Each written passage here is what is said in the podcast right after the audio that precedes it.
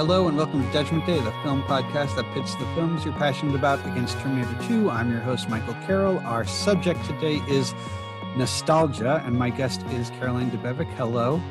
Hi. How are you? Good. How are you doing? Um, very good. It's um, post Thanksgiving. Mm-hmm. Uh, I, I kind of I'm glad that we recorded a little later than we planned. This is really thrilling stuff for people listening. Uh, I I, I could we were I I hadn't had anything to eat in like four hours, you know, and Mhm. like my blood sugar was just like dropping. So we pushed it back a little and you know, I ate like a you know, Thanksgiving dinner's plates now worth of food.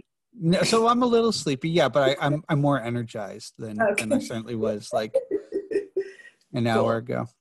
Perfect. Um, so um, uh, about two years ago, we were at um, our friend's wedding in New Orleans, and I was talking to you about this idea I had rattling around my head for the show.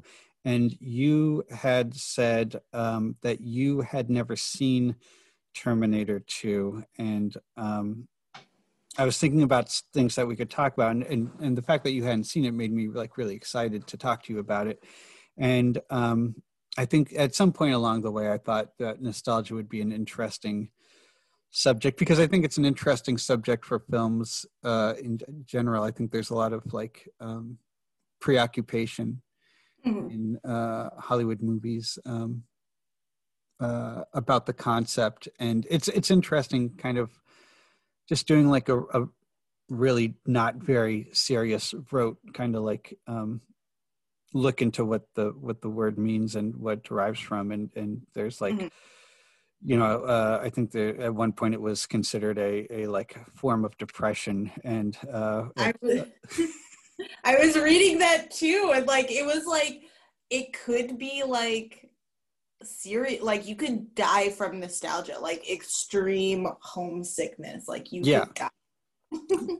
but uh, then at other times it's like you know uh um you know I, when i think of it i tend to think that it's a word that means like uh, oh something nice that you know like makes you Mhm. feel happy and warm because of it reminds you of when you were a kid you know Yeah.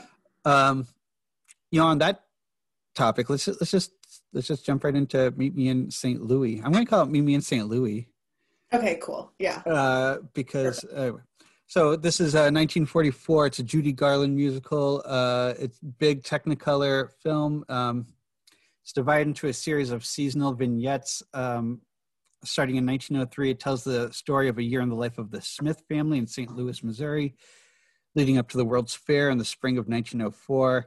The older siblings court their neighbors. The younger siblings get into weird mischief, air quotes, and the family patriarch contemplates a family move, but then happy ending doesn't. Um, uh, I, I want to say, you know, this was a film that um, my grandmother uh, had a copy of growing up, Mhm. and and and when I think of nostalgia, I think about this movie a lot because. Um, well, a it's it's weird because when I was a kid, I was watching this and I didn't understand that it was a film about nostalgia. I thought that it was a film about just like what life was like in in like the the vague past. You Sure. know, like like the the the the um, dress is a very like accentuated you know, wardrobe and and like um you know I I just thought that that was like how people dressed in you know uh, whatever time it was back then. Mm. Um, had you had you ever seen this film before? So I um I saw it as a child. So this film was something that stuck out to me when we started talking about what we were going to watch because I like this is not a nostalgic film for me. Like I've seen it maybe once Yeah. or like just the highlights like I know the like songs, you know, Mhm. but um but like watching it i'm like oh yeah this totally fits the subject of nostalgia but like not personally for me you Yeah. know but the subject matter is very much nostalgic and um yeah Yeah, I mean, I think that's that that's the thing that I think it, it's so weird to like clinically like look at other people's nostalgia. You know, it, like so weird I, I gotta say, uh, this one uh, uh, didn't do very much for me. Uh, watching it this time around, I think I went back to it sometime in my twenties, and I thought Mhm. it was a very rich film. Uh, you know, um, and now here I am. I'm 38, and I'm just like I was. Honestly, I was uh, looking at my phone a couple of times. I, I was not invested. Yeah, I would say. I, I felt similarly, or like I wasn't like, oh, I I don't care about what happens to these people. You know, like nothing that is going on is particularly bad, anyways. Um, but um, I loved Judy in it. Yeah. she's fucking amazing. Um, her voice is so good. That Mhm. Boy Next Door song, excellent. Really, I I thought.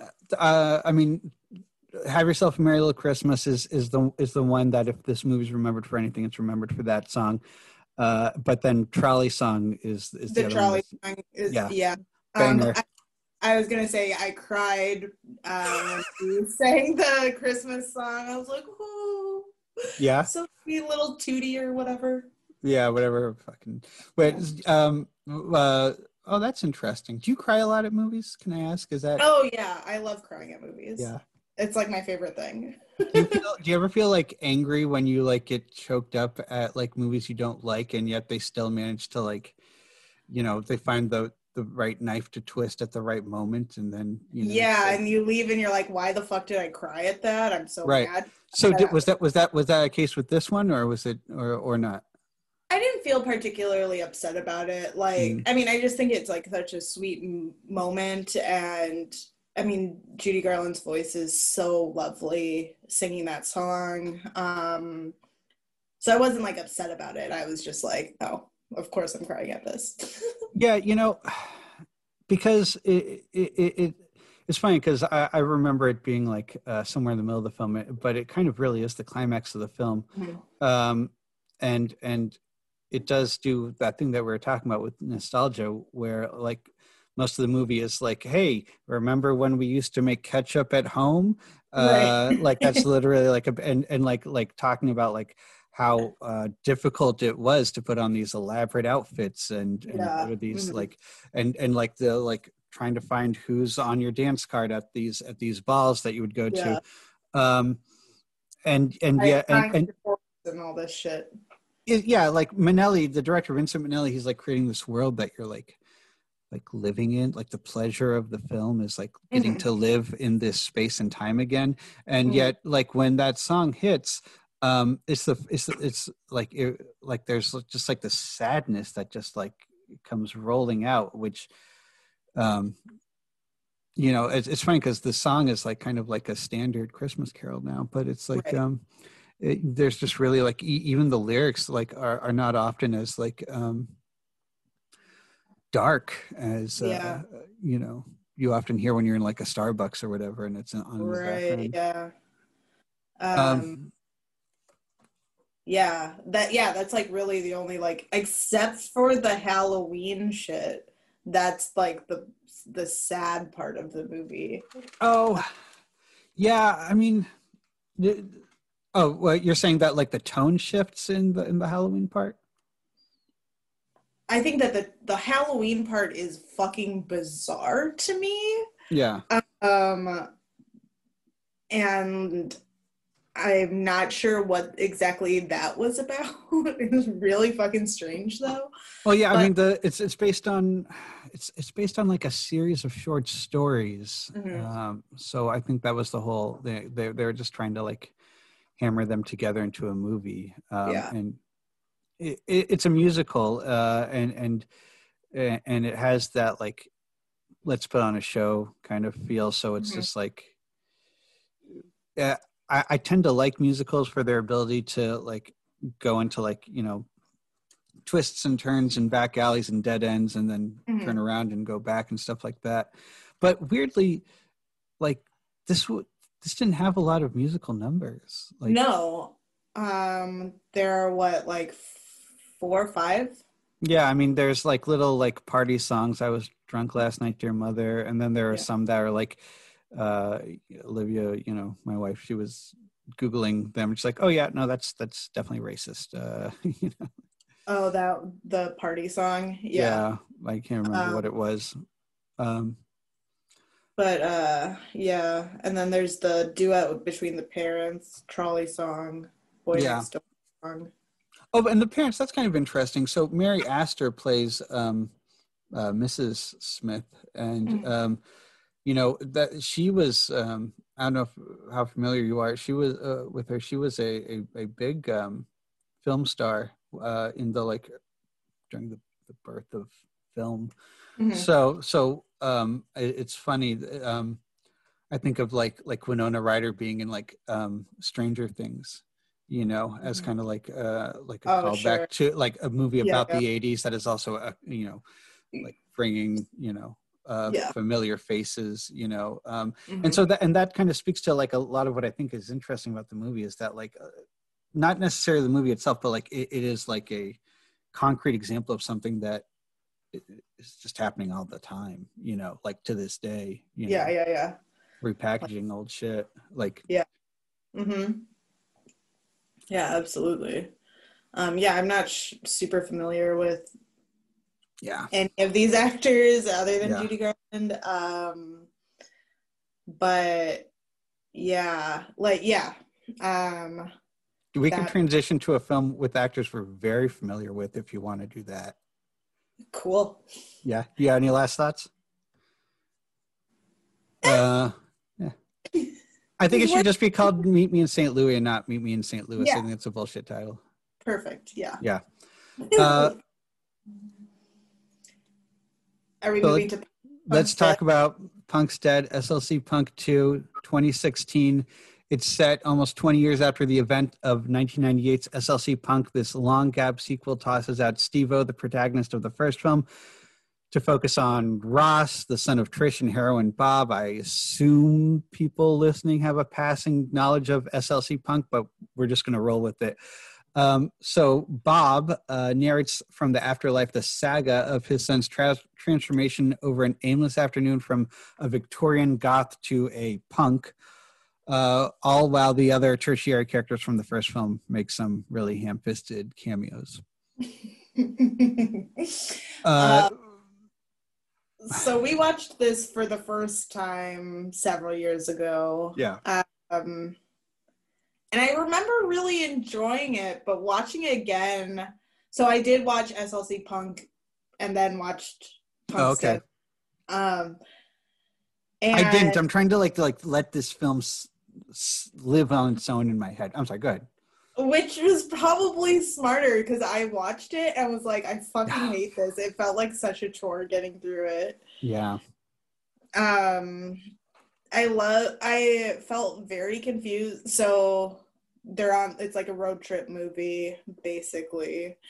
Um and i felt very confused as to why they were like how they got to ogden utah in the first place. That was really confusing to me. Yeah. um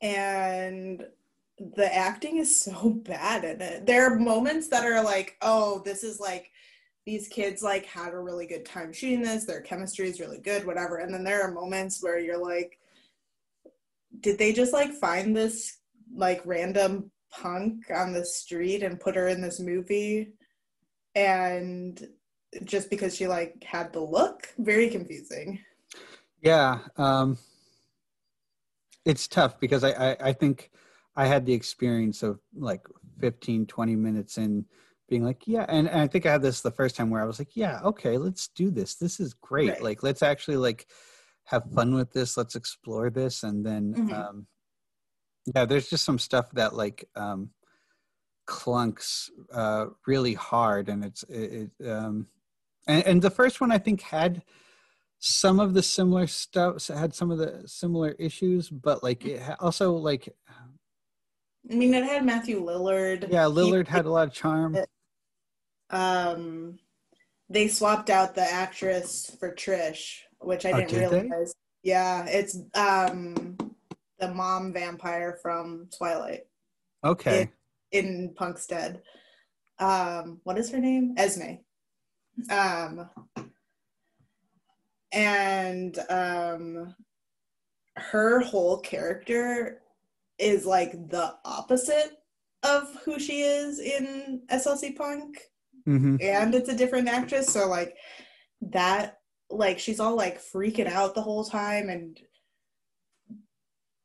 But She, that's stressed that's so out. strange. Why would they, if they were going to change the actress, why not just like recast Steve O? I, I don't Yeah. know. I mean, I know at one point there was discussion about him coming back for this because this was a Mm-hmm. film I followed the production of this like kind of fairly closely at the time because um you know the first It's like- SLC punk crowdfunded and everything right? Yeah yeah. I mean like it, it it did feel like a labor of love. It, it did feel like a film that it needed to like prove that there was an audience for it. And you Mhm. know it was like I said, slc punk was such a like swing for the fences that worked in spite of a, a, a lot of factors. Mhm. um and and uh and so yeah i was like really hoping that like something like this you know um well long gap sequels if, we can back up. Um uh I, I think this is an interesting film to talk about uh, uh, as an example of a long gap sequel um because it kind of tries to have it a lot of things both ways. It does try and like kind of bring back the old gang and um they they don't generally age very gracefully with one notable exception john the mod. What's his name? handsome. it's yeah it's um uh um is it james duval? Um and and and, and he is just wonderful to like look at and he's wonderful to see like um uh as a like um as a, a like uh avengers endgame like five years later like ironic plot twist you Yeah. know like um uh but like devon sawa was just like you know it just felt like he was just really just hey you know i know it's 20 years later but like isn't it crazy that i still am dressed like this and it's just like that's like what a lot of like like jay and silent bob shit is sort of supposed to be about and it, you're just Mhm. it, it's it doesn't I, feel like it's supposed to make you the joy the fun of watching something like that supposed to f- remember what it was like to be young and see like the you know ter- uh, trainspotting one or you know slc punk or you know um Right. but like when they try and do that shit again all you see is just like um the leathery face you know Right. um the bags under the eyes um Mhm. and it really makes me feel old in a way that like well there, there's not much to say because i feel like there's uh merendino the director um i don't think he had a lot I, I if everything about like the old characters coming back felt like kind of cobbled together. Yeah Mm-hmm. Like, um and it's like how much on the fly. Yeah and it's like they they were like we got this amount of money like who can we get? Yeah. And who's got who's got time you know? Yeah um the detritus you know Yeah. of like yeah Um, yeah, I really like I really want it to be good. And whereas like a lot of sequels or like reboots or whatever to me feel more like money grabs, this doesn't feel like they were trying to make a bunch of money on this, you know? Yeah. Like labor of love a labor of love. Um but they just like didn't have the story or like they didn't have like um like the right they didn't bring the right people back or, or they didn't do it in something. a way or something. Like it's just like it doesn't all come together in a way that's satisfying. Yeah. Uh, even like i mean like the kid ross you know he's bob's son and he has very similar like the way that he goes on these like long like rants about what the fuck ever you know very similar to how bob does it in slc punk but like um it's really bad and i like don't care you know um whereas like where when bob goes on what is his rant about drugs or whatever Yeah. Um, Napoleon. Yeah, like I'm like this is funny, you know? Like mm-hmm. I know people like this. Um but I mean, I saw SLC Punk when I was in high school, you know, and I was like, this is so cool. Yeah. Like, fuck yeah. Like, I want to be a cool punk, you know?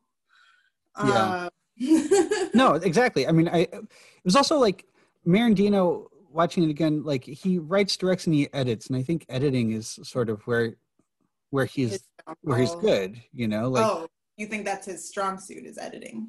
Yeah. I mean, I think that he like, um, he keeps the energy lively and so when they're when they're actors that like can give you a lot of energy it's great but then he kind of i don't know so, some of these guys they just like felt like he shot himself in the foot because like they they just didn't um you know the the protagonist is just like um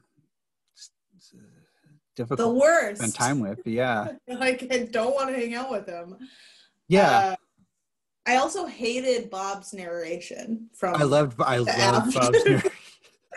he looked so sad and old. Oh my god. No, but but he was also just like you know, man, I wish I could be alive, but I'm fucking dead. You know. I'm just like fucking dead. Yeah. Let me tell you about all the kinds of punks. We need a smoke break. I do love his smoke break. Yeah, yeah. No, that was the, honestly that was a highlight for me again because I think he, he's like um he's got a lot of energy. So yeah, fair. But um, I I again like this movie is interesting um because it makes you try and think about why SLC Punk is good, and part of it is mm-hmm. that SLC Punk was a film that was made in in the late 90s that was about the mid 80s and mm-hmm. um and so it, it has its own nostalgia factor right. yeah. Um, but it's also a film about i think there's a lot i think especially for like the late 90s i think there's a lot of interesting like class analysis in the first sure. slc punk film like like it, mm-hmm. it is a it is sort of the story of a rich kid um, kind of you know uh, in part like learning to like have some empathy for like his community like creating a community and and like kind of um, as to the degree that like any of this stuff was ever talked about in the 90s like d- discovering that he does have some privileges and, and owning them and you know like you know you can you can argue whether or not he does it in a way that's you know fucked up. I mean he does. He's he's you know matthew lillard. Uh you know um this film is set in the 2000s it was made in the 2010s um, it's not it's really just about like moving it's about fluidity in like like subcultures. Like yeah. it's not there's not really a coming of age which could be interesting um, right. but it's just not. But then also i think just the nostalgia factor like one of the things that made me excited about this was like i love the idea of a movie about like the punk scene in the 2000s because that's when i you know felt like yeah. And, and and and there was all sorts of like shit about like um you know the iraq war that was going on and and just all mm. this like uh and and like the music was you know the music was becoming more fratty more broy uh mm. blink 182 was was a growing concern uh you know um and then you know uh, really what i think like like if SLC Punk was the seminal film of the '90s, I really think the seminal punk film of like um, now is Green Room, and like oh yeah, and, and that's a film that is also about like fluidity or lack thereof within right. like subcultures. But like that's the thing. It's like it's like the 2000s, and like you, you like like the first SLC Punk talked about Nazis, like right, you know, and like getting into fights with Nazis, like not as much as I think would have been interesting, but like it romanticizes the punk scene in a way that I thought was. I, am sorry, I, I want to know what you think about all that. Um. Yeah, I think there. Yeah, with regards to Punk's Dead, which I also, I feel like this was when we first watched it. I called it SLC Punk 2 Punk's Not Dead, but yeah. it's called Punk's Dead. That's yeah. it. um, but I want to call it yeah. Punk 2 Punk's Not Dead. Um. But there's no like, like their whole motivation is to like go to this show you know like that's their driving focus. Um which like again doesn't make sense to me like why they're on this road trip in the first place. But there's no like context for the world you know? Like there's nothing beyond their the car that they're in or trisha's shop you know or johnny's shop and um so there's nothing like there's nothing to say about like what what's the motivation for these kids being punks you know? Whereas like in slc punk i you know like steve-o like goes into like why they're punks and like what they're rebelling against and like whatever you know? Yeah it's almost like um these guys like um the first film was about like being punk in defiance to like what like the boomers were and how they identified. And in this one it was like oh punk's just an identity that you will inherit you know Yeah. like it, it, it's your birthright um right. which uh, i would actually really like to show this movie to an actual young person in their 20s like you know like be like look take some ritalin because you're going to need to be able to focus here. Yeah. Uh, but like um yeah But- but, yeah it, like Yeah. doesn't feel like a movie for young people. It doesn't feel i mean it feels like it's in service to fans of slc punk yeah but, i mean literally it's like it's it's fan service for like i like my opening notes here like the music starts with um uh NOFX is the decline and then it goes into like a violent femme song and i was like Mhm. so happy. I was like oh i'm seeing this is like yeah yeah like yeah i'm into it at the in the front end you yeah. Know? i don't know i mean the idea of just having like three kids in like an old car driving around aimlessly is not an inherently uninteresting premise for a film. no love it like perfect. Um that's all i want to watch you know? It's like some dumb kids doing some dumb shit but like talk about their uh, feelings. yeah but like Yeah. it it felt like there was should have been more meaning.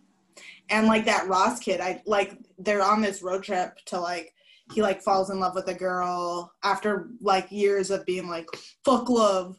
Yeah. i'm never falling in love. And he's all sad but i like just don't give a shit you know? Yeah uh, yeah. He's not Yeah. he comes off as like very uh he doesn't come off as very compelling and then you know the Yeah. like the whole movie just like well the whole movie just stops in its tracks with like this um scene with this rastafarian guy where like they you know they, they stop and like weird. he has he has a whole bunch of mushrooms and it, it's just this weird like um like the whole movie is like a weird like white person um fantasy about itself but like in that in that particular sequence and people who've seen the film will know exactly what we're talking about like it just literally becomes that like you know it's almost like um in um was it boyhood when patricia arquette has this whole weird subplot with like some like you know uh like poor like uh central american latinx guy and she's just like Mm. saves his life by giving him some nice white lady advice you know and i have not seen boyhood but oh oh well that, spoiler that warning sounds about right to me yeah i mean it's Um, you know just it just it- doesn't it- do anything with the rest of the film you know it's just weird Yeah. It's like just a way to get Ross on drugs, I guess. But like in no way would that ever happen. And it's so fucking weird. It's so weird. do you think do you think that the film would have worked if um the focus was either entirely on the older cast or entirely on the newer cast Yeah. Yeah. Either way, I think it would have been way more interesting. Um like the cat the older cast with Trish and Johnny the Mod and Devon Sawa. Um rough their story is like not super interesting, but it would have been like if they were the focus, I would have been way more in it. Or if it was just about the kids, like I do not give a fuck about Trish trying to find Ross, you know? yeah And it, that also like makes no sense. And I was reading something about it um after I watched it, and it's like um the scene at the end where she like where like Devon Sawa like calms her down, you know? Um and that's about like her like PTSD and whatever and like like that would have been way more interesting if it had been introduced way earlier in the plot, you know? But Yeah. instead it's like this woman that you knew as like a cool super smart, like super wooey goddess who's just like freaking out about her like 20 year old lost son. Like I'm just like, I don't care. And, Yeah. and the thing is that he's not actually lost, you know? Like I think in the beginning, um, she's like, I just got a phone call from Crash's mom and they're out on the road. Where are they? Oh Yeah. like you know we're there. They're on a road trip. He's like almost 20 or whatever. Like, who cares? Yeah. There's there's like emotional beats that feel like they were reverse engineered. Yeah. Um, Um, but yeah, I mean, if it was just about, um, I would I would love a story about um, John the Mod's transformation. I would love a story about just Devon Sawa's character. I would love a story about um, what's his face Eddie. Eddie. Eddie was Eddie was one of my favorite characters in the first film, and and it was just sort of, I didn't get what they were trying to do uh, with him, but I mean, I get it. I mean, you know, he's, but it's like weird because like they pit him against um Devon Sawa's character, and they have this like yeah, weird. but Devon fighting. Sawa's character sucks. I know. Well, that's the whole thing. It's like, and like, it's also like anti-feminist to be like strip clubs are bad, you know, like, um, Yeah. or like it's like anti-sex work and like whatever, which like, why? Like, what's his motivation for having that stance? It's super weird. Um, the the all of it's super weird.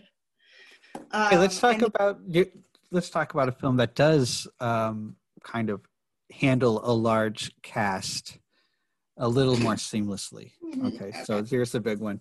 Uh, it's the Royal Tenenbaums, 2001. Um, uh, we were in the same spot last episode um, that I did uh, with Mike Caravella, where we were talking about uh, Blade Runner. Everyone knows this movie, but on the off chance that I don't know. So this is three gifted New York City siblings uh, who experienced great success in youth, faced disappointment and failure in adulthood. Uh, their eccentric father, Royal Tenenbaum, left them in their adolescence and returns as they're recovering at their mother's home. Uh, falsely claiming he has a terminal illness, he works on reconciling with his children and ex-wife. Um, again, well trod film, um, but I thought it was very interesting to watch in um, the fall of 2020. yeah. Yeah. Um, you know, the, this is a film that I think, like, um, I'll say a lot of uh, a lot of film people uh, have like metabolized. Like, it's kind of hard to talk about like certain films, big films, milestone films like this because I think like a lot of people just like have it seeped in their bones and they know what it's uh, you know what it is and and and they feel it and you know um and and and i was honestly i was i wasn't thinking i would have a lot uh to say about this film because you Mhm. know like there was a period where i watched it pretty regularly and then a period where i didn't watch it and you know there's some uh, stock observations about Wes Anderson that like we could just rattle off right now. It's it's twee. Um, people of color are all just like um, objects, uh, except for uh, maybe uh, um, Danny Glover. Um, Mhm. You know, um, this is maybe his best film. I, I don't know, um, but um, but so I watched this. I put this on, and um, you know. Uh, it's such a funny era to be watching this in because like Mhm. um, you know um, the idea of being able to just go to your mom's house and and just um, pitch a tent and and bring your family and everything just you know rings a little different now than it did uh, a few months ago uh, at the beginning of the year um you okay Yeah, sorry. Yeah. Adjusting my iPad. um, and then like um, kind of having to like um, wrestle with um, like a shitty uh, New York like blowhard like uh, rich asshole. Um, mm-hmm. You know, with Trump and everything, it's just sort of like you know, well, we kind of have to learn to forgive him. And I'm just sort of like, oh no, do you? I, am just that's all to say that like um, the, the, this this viewing of this film was really uh, was really great to um, I'm glad that I'm glad that it was something that you had recommended because it's not something I would have thought of and and um, mm. yeah I, I, was, I was really moved by it actually yeah um so Royal Tenenbaums is one of my favorite movies mm-hmm. um I can watch it at any point in time and have pretty much the same feelings about it I'll cry I think it's beautifully shot um I also think it's fucking wild that that movie is set in 2000. Yeah. 2001, right, right after the plane hit, you know. Yeah. Um, Zoolander was uh, it was it was just coming leaving the theaters and yeah. this one was coming in. um yeah, I think I mean for me it's such a great it for me like is such a nostalgic film both like in content and like how I personally feel about it, you know? Mm-hmm. Um, and like not even for me like tied to a time or place, but just like the feelings that I have when I watch it. Um, and um, yeah, I just love it. I think it's so sad and like beautiful and like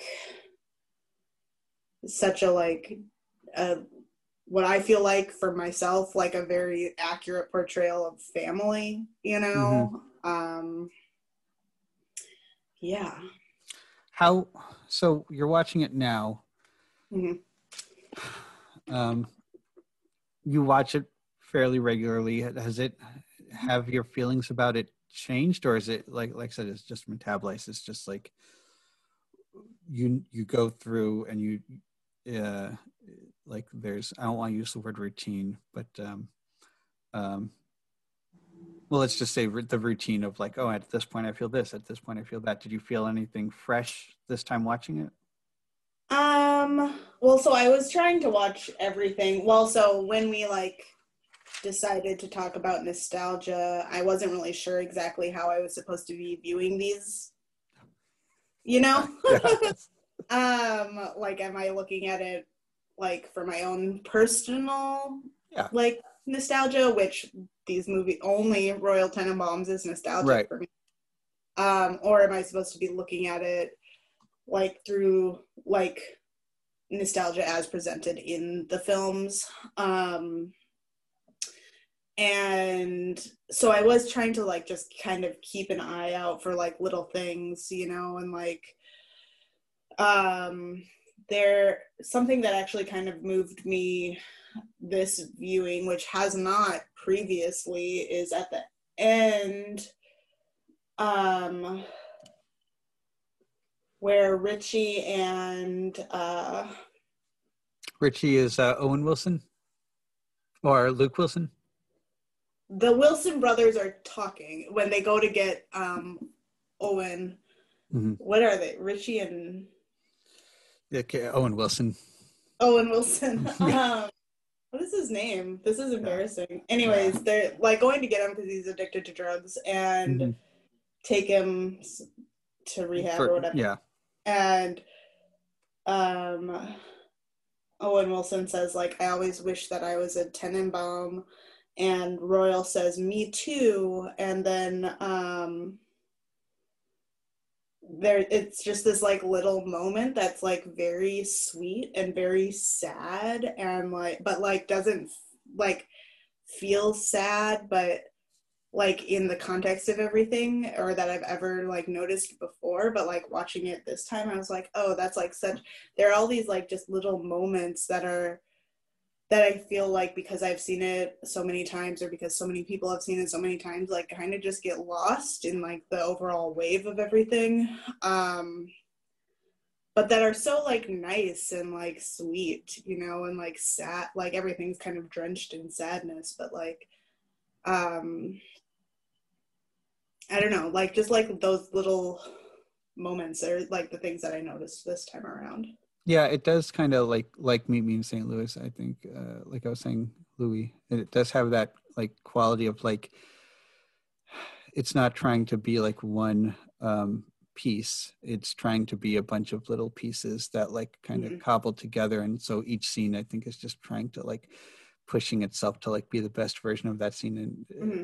It's weird, like you know, it makes for a very disjointed film, but to but but to its credit, you know like mm-hmm. as, as opposed to like say terminator 2 which is all about like going you know escalation of action right. you know yeah. um because they're like yeah these big emotional moments that like uh you know hit in the middle or in the beginning and you right. know um yeah i i was um it was funny because i i always uh disliked chaz uh, as a character, mm-hmm. and I just like I just like Ben Stiller in general. I uh, just like is maybe too strong a word, but I I don't find him very interesting.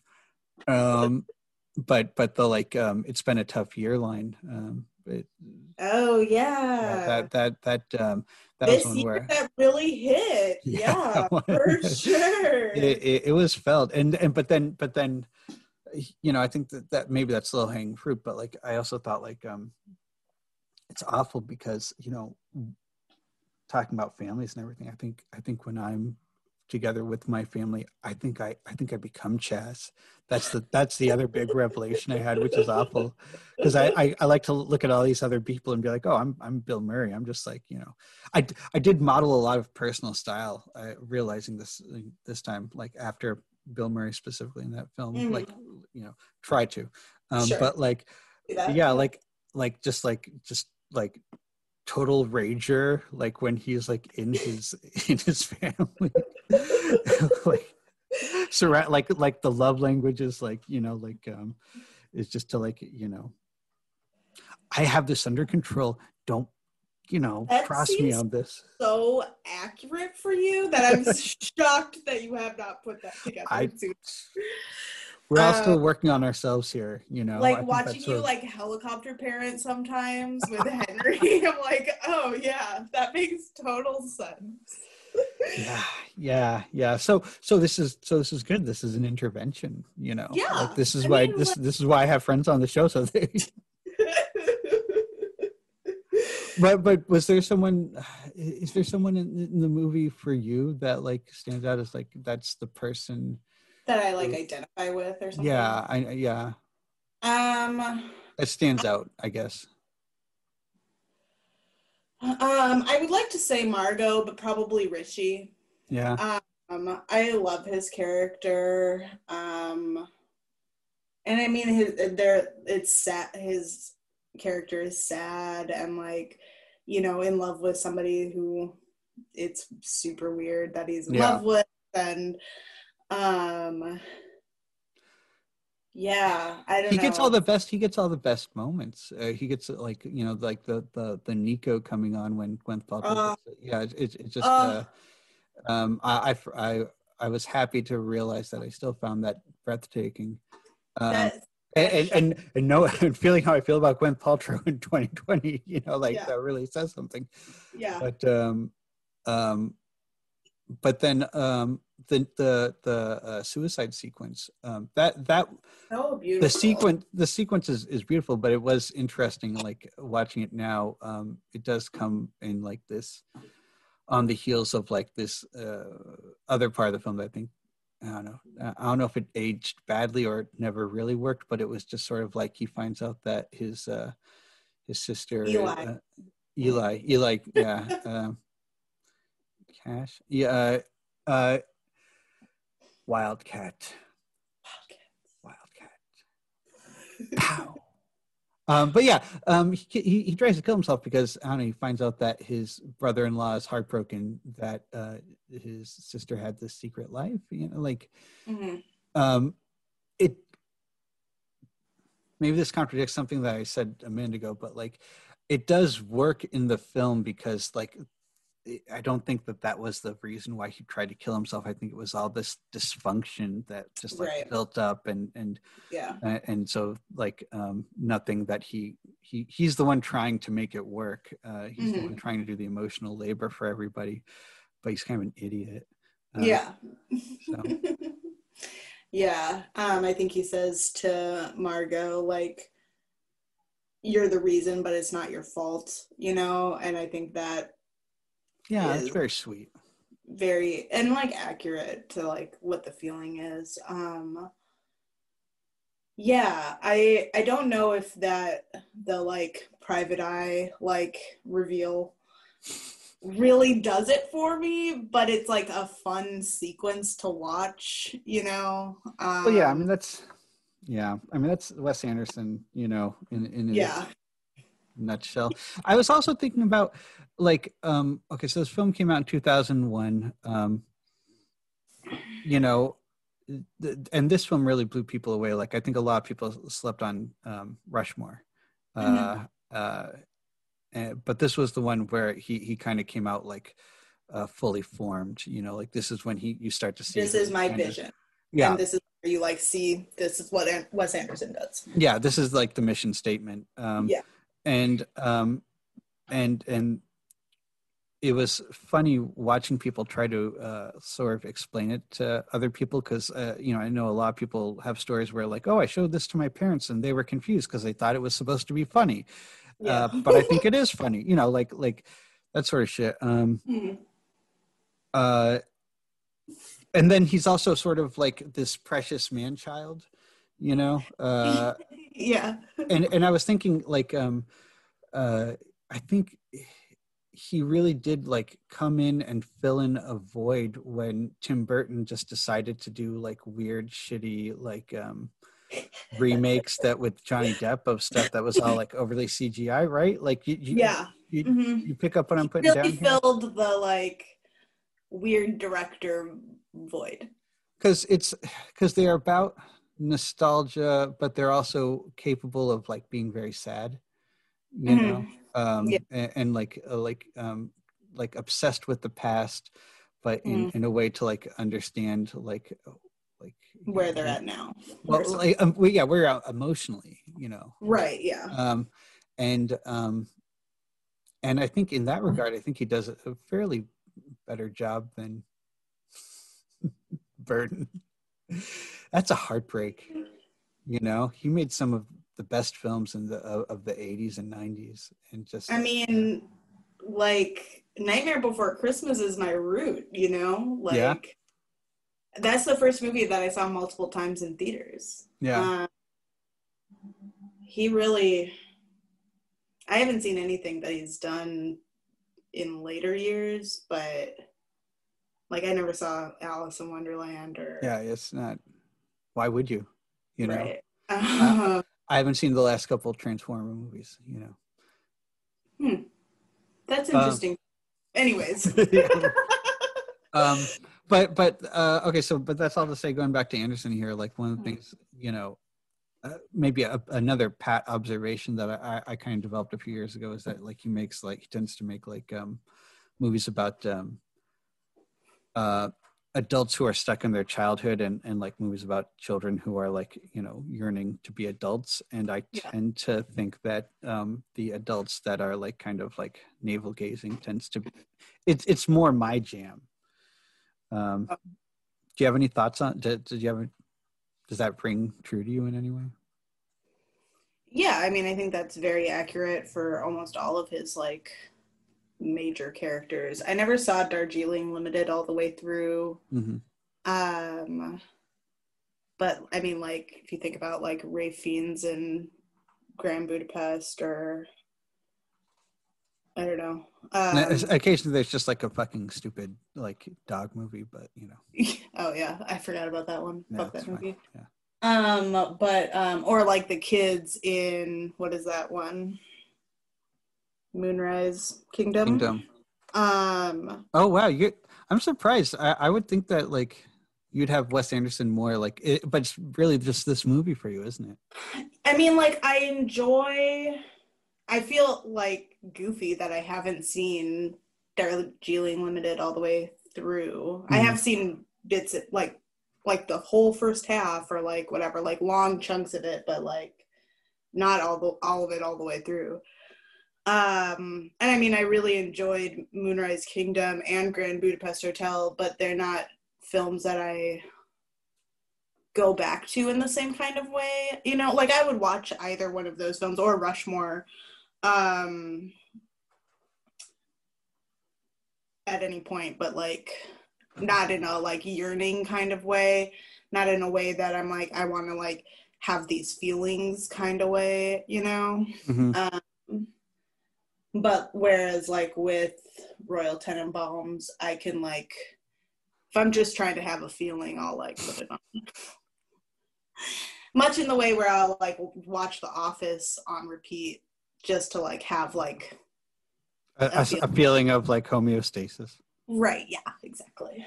Um Well, speaking of um, things that uh, we view multiple times over and over again, uh, let's jump into Terminator 2.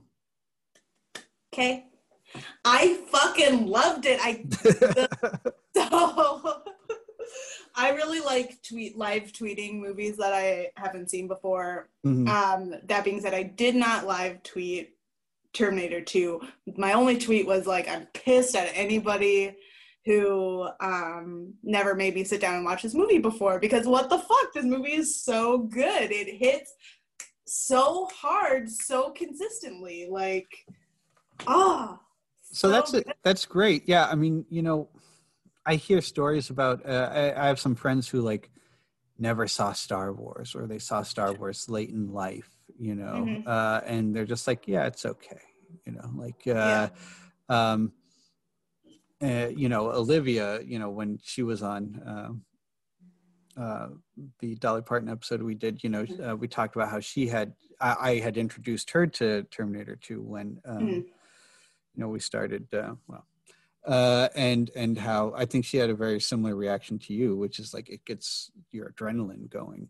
Yeah. Um, did you, did you, um, were you avoiding the film? What like what what what was your relationship to it growing up? You were like vaguely aware So- of it. so I was, so I saw the first Terminator as a Mhm. child. Oh, Uh, I, and I never saw what? You what? Well, so I didn't think that I liked action movies for a really long time. Hmm. Um, and I didn't really get into like watching action movies until I was in my twenties. You know, and at that point in time, I was watching current. I am always watching current action films. You know, fucking Avengers, uh, Fast John Wick. Furious, yeah. Fast Furious, love them. Wick, yeah.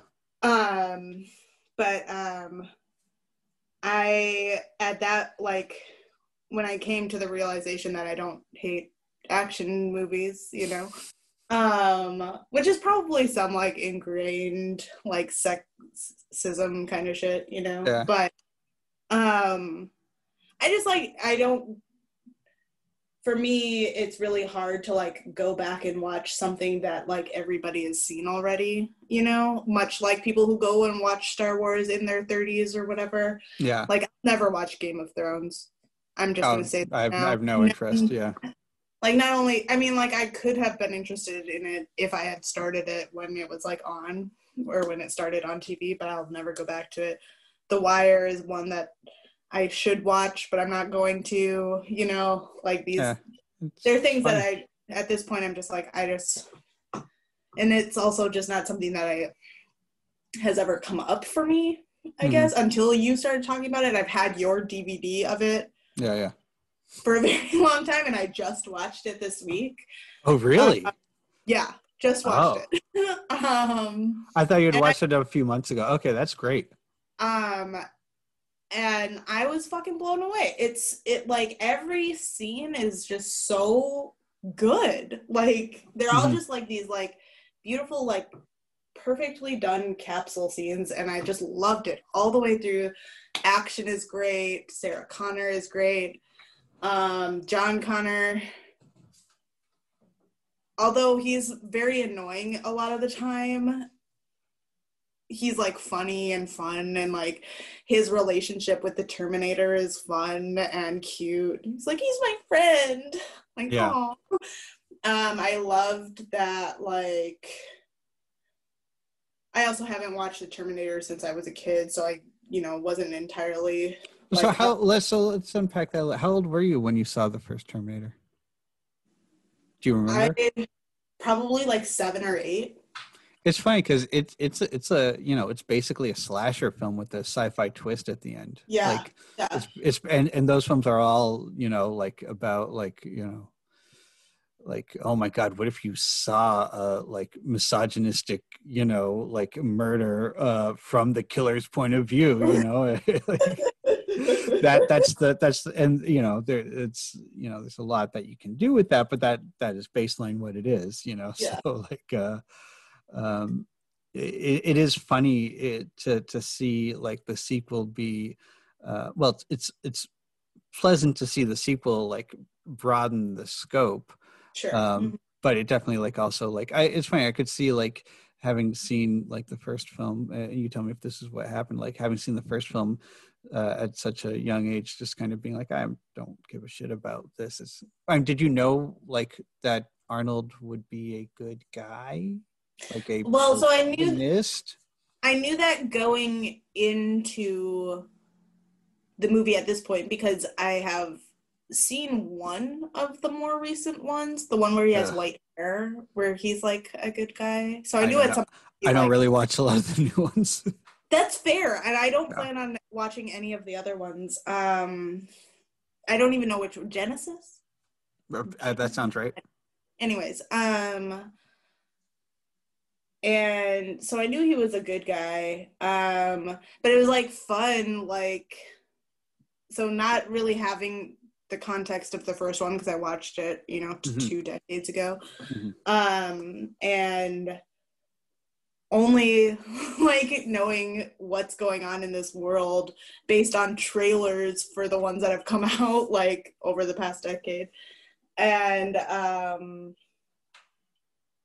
so i knew like going into it like roughly what was going to happen. But that being said all of the little things along the way were like such fun surprises. Like when john is talking about um growing up and his mom is like dating all these like random like warlords or like military generals or whatever like to gain all their skills and then just like bouncing and like that was his childhood i was like holy like that was like such a fun surprise and also i mean like finally understanding all of the cultural references to T2 that are like existing in the world.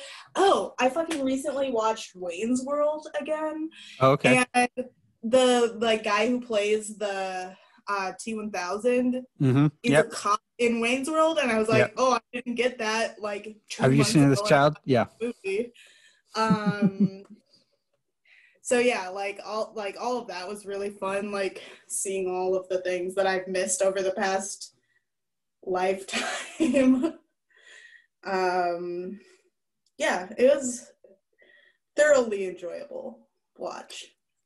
So um, let's um, let's have these films fight. Okay. Um, I mean, obviously, we think that the Meet Me in St. Louis and um, Punk's Dead SLC Punk 2 are way better. No, uh, yeah. they they can't really. the whole thing. Yeah, don't they- yeah, yeah. I worry having this conversation actually. It's too much cinema for one podcast. Um, but um, so so how does it hold up to to Tenenbaums? so that's so this is really tricky because all these movies are so different. Yeah, yeah. Um I listened It's apple and oranges, and I always say uh, oranges. um I mean, I think for myself personally, Tenenbaums is always going to be a better film for me personally against T2. That being said, I had so much fun watching T2 that like in this watch of movies that I've done recently, T2 takes the cake.